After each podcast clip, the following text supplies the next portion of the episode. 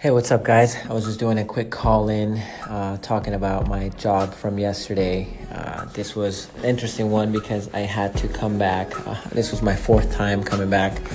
Uh, you know, I had to battle through her daughter, through a mortgage company, and a couple of different things. So, you know, my, my takeaway from this is persistence. Uh, persistence, persistence will get you the job and you know it turned out to be a much better situation because of the fact that now her aunt wants to come and see how we do the roofing jobs because she needs a roof as well.